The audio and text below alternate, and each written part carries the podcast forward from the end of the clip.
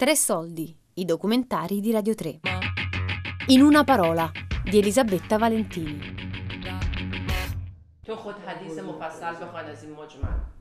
Quando tu stai parlando, spesso anche chattando, e non senti il bisogno di spiegare eh, un concetto elaborato, e dici tu khod hadith mufassal bkhon azin mujmal. Vuol dire da qui tu capisci, no? Capisci cosa voglio dire, non, non ti sto a spiegare. Che è una poesia di chi è? Non sappiamo spesso nemmeno di chi sono queste poesie, le usiamo così. Adesso ti faccio una ricerca. E Ganjur, vero? Um, sì, è Ganjur.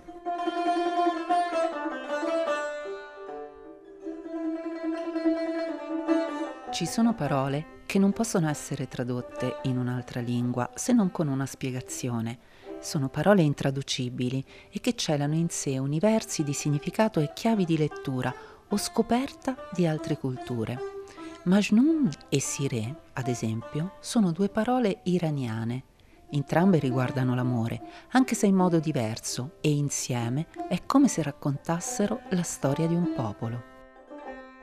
Ce ne parlano tre ragazzi persiani, Parisa, Nadir e Amit.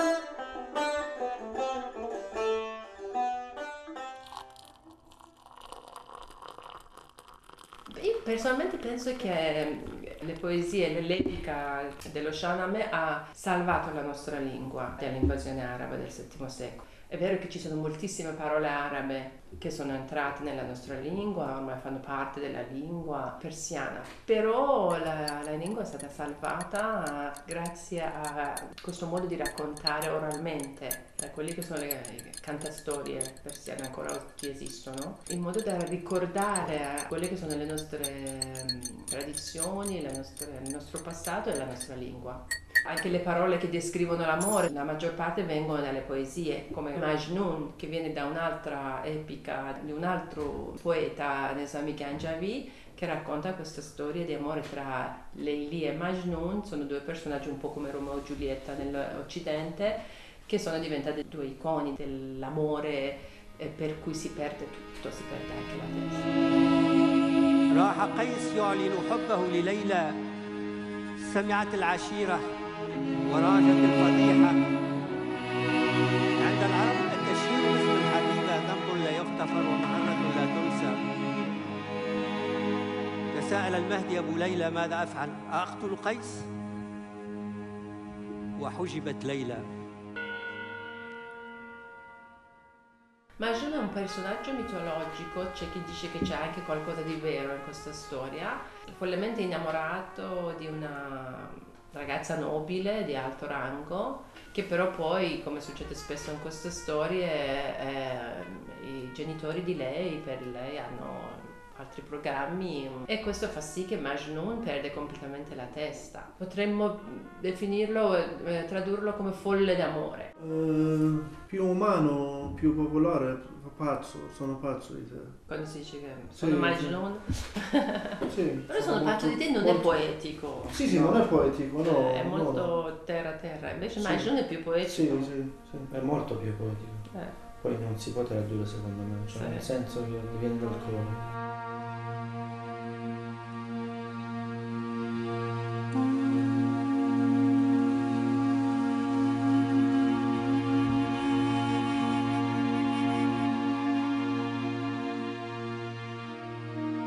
Questo contesto così poetico, un amore così uh, profondo e poetico, con questa dedizione ti, uh, che ti porta a perdere completamente la testa, follemente, eh, arriviamo a concetti più eh, pragmatici, non propriamente persiani, perché la parola, l'altra parola di cui avevamo parlato, che era sire, cioè il matrimonio temporaneo, è una parola araba, è un uh, concetto che è entrato nella eh, in Iran con eh, il scismo ed è eh, un modo di approcciarsi all'amore che è completamente diverso a mio avviso perché è un, un amore a tempo determinato.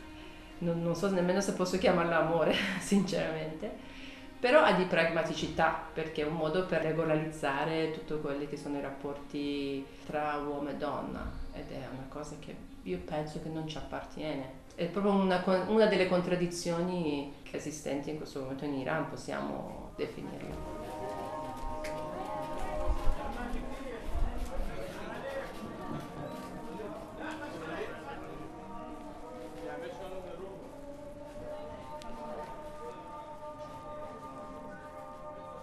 La parola sire, che è una parola araba entrata nella lingua persiana, appartiene, che io sappia, ai uh, musulmani sciiti ed è una forma di regolarizzazione dei matrimoni o dei rapporti tra uomo e donna, soprattutto per eventuali figli che potrebbero essere concepiti. Questo tipo di matrimonio, che sarebbe un rapporto anche molto breve, potrebbe essere anche qualche ora, nasce per questo. In realtà però oggigiorno in Iran mm, secondo me non è entrata a far parte della cultura, semplicemente come tante altre cose c'è un approccio pragmatico a questa regola che esiste perché altrimenti i rapporti tra uomo e donna al di fuori del matrimonio eh, sono considerati reato.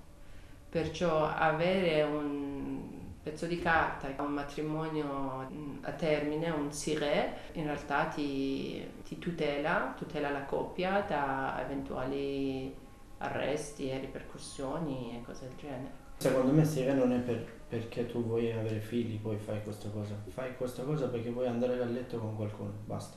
Per, sì, questo perché è... Perché la religione non, ta, non ti dà permesso di fare questa cosa, quindi prendi il giro sia tu e la religione, tutto insieme. E poi la ragazza, la donna, deve, deve aver già avuto un matrimonio in passato, non la può fare una, per la prima volta perché serve il, purtroppo serve il permesso del padre oppure il fratello, un maschio della famiglia. Deve avere un altro matrimonio, come diceva lei, amico. Non deve essere il primo matrimonio per Sì, la... deve essere il primo, ma uffici comunque prendono un po' due soldi in più e ti fanno. Un'ora minimo, un'ora, scusa. Mezz'ora mi sembra no, mezz'ora. sì, mezz'ora non finisce nemmeno. Cioè, ci torni. Cosa per da un'ora a 99 anni. 99 anni.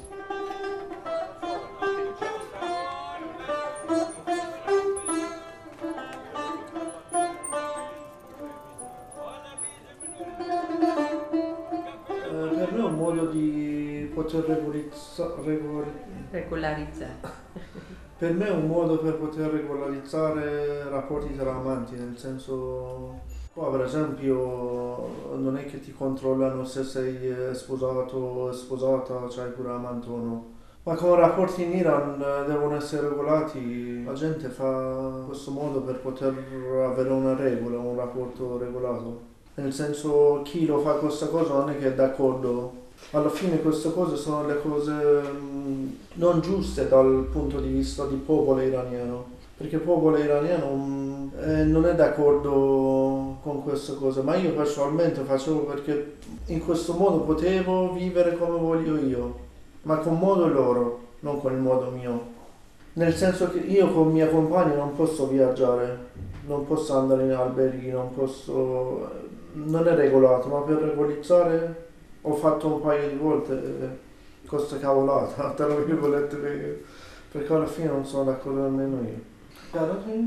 Difendersi. Sì, è un modo per difendersi, difendersi. Se dovessero fermarti, perché c'è una forma di polizia mora- morale che teoricamente può eh, fermare anche per strada una coppia che si tiene per mano, per esempio, si abbraccia. Allora quella è una, come diceva lui, per difenderti da questa forma di molestia, tu hai questo documento che fai vedere. Eh, così ti lasciano andare, non ti creano problemi, se no potrebbero prelevarti, portarti una specie di tribunale o stazione di polizia, chiederti di firmare, di che non la farai mai più, cose del genere. Sono tutte rogne che con un pezzo di carta e un po' di soldi si possono, eh, ci si risparmia. Però penso che si fa sempre con un po' di amaro in bocca perché non vorresti farlo, soprattutto per le donne. È un po' umiliante, no? L'idea di poter, dover, non poter andare in giro tranquillamente con l'uomo che ami, soprattutto perché l'uomo può anche avere la moglie a casa, tu invece devi provare di non essere sposata e, e avere il permesso dei genitori, qualora fosse la prima volta. Eh, non, non, non per questo per gli uomini è una cosa molto semplice. Io qualche anno fa con mia compagna volevamo fare un viaggio in Iran, primo viaggio. Come già io ero informato che non possiamo fare tante cose come viaggiare per andare alberghi perché eh, non puoi entrare con eh, tua compagna. Io ho proposto a lei, se vuoi possiamo fare questa cosa. Lei incavolata, è rimasta male, abbiamo litigato per un lunghissimo tempo che tu sei così, pensi così veramente, io mi vedi così. mm, Siamo partiti in Iran senza, senza questo documento. Dopo qualche giorno, primo viaggio, come per forza, non potevamo fare da soli, abbiamo fatto con i miei genitori. Siamo andati in Kashan, in un posto bellissimo, che lei è rimasta veramente con bocca aperta. Giorno dopo, come ha saputo subito che non possiamo fare più questi viaggi, oppure dobbiamo fare per forza con i miei genitori, che, che una volta sì, ma, per tutto il tempo non era più divertente. Mi ha proposto lei. Che ti ricordi? Mi dicevi se prendiamo questo documento possiamo fare... Sì, sì, sì, facciamolo. Noi che siamo arrivati a Teheran, a Kashan abbiamo cercato quell'ufficio, alla fine con l'aiuto dei miei genitori perché pure io non conoscevo bene, abbiamo trovato, siamo entrati, era un signore vecchio per me più di 90 anni, ha detto sì, ma, ma vi posso fare, solo che mi servono le foto. La cosa buffa, siamo usciti per andare a fare foto, mia compagna ha detto non è che muore in giro che noi, noi facciamo po' foto e ritorniamo. Quindi siamo ritornati, abbiamo fatto, preso questo documento, non siamo tornati nemmeno a Teheran da Kashan, abbiamo cominciato a viaggiare, sì, ab- abbiamo fatto delle Isfahan. città più belle dell'Iran, in cui io cercavo di non far vedere questo documento per curiosità, per vedere quanto, quanto è importante. La maggior parte accettavano, l'unica città che ehm, era necessario era Esfahan, che è una città comunque molto molto religiosa. E poi una cosa molto interessante, questo, tu quando fai questo documento praticamente non, non esce da nessuna parte. Non risulta. non- non risulta da nessuna parte. Seconda cosa che per, me è stato interessante che qua l'ambasciata, l'ambasciata irania- iraniana fuori dall'Iran non ti fa questo servizio, non so perché. Spiegare le proprie parole è anche una chiave per smontare luoghi comuni e raccontare meglio di sé e della propria cultura. Quando mi hai detto che ne dici della parola sirre, io ho detto "Ah, per carità, cioè, non, non- non è una parola persiana, Sì, non sì, fa parte è- della sua cultura, dove l'hai andato a cercare? Però poi ci ho riflettuto, potrebbe essere interessante questa parola per gli italiani per il semplice fatto che io vivo in Italia da 23 anni e mi sento spessissimo dire o a me o soprattutto agli uomini ma cos'è questa poligamia no? che voi avete il diritto, soprattutto gli uomini fanno questa domanda con un occhio un po' così, no? Cos'è questa storia? Che voi siete uomini fortunati, uomini iraniani, musulmani, perché voi potete godervi di questo diritto che magari ogni uomo nel, nel suo intimo vorrebbe.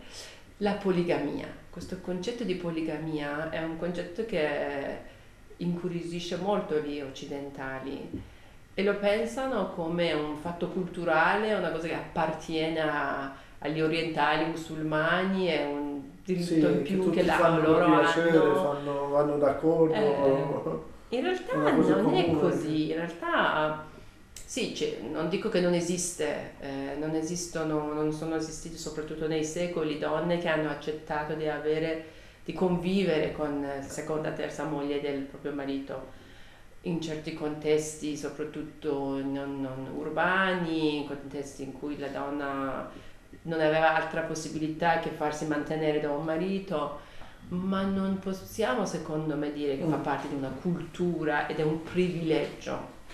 Tanto è vero che eh, la poligamia prevede il permesso della prima moglie. E voglio vedere oggigiorno qual è la prima moglie che permette al proprio marito di avere altre mogli, perciò è un po' sopravvalutato diciamo dagli occidentali questo concetto, perciò è bene parlarne anche attraverso questa parola sirè per far capire che non è così come sembra.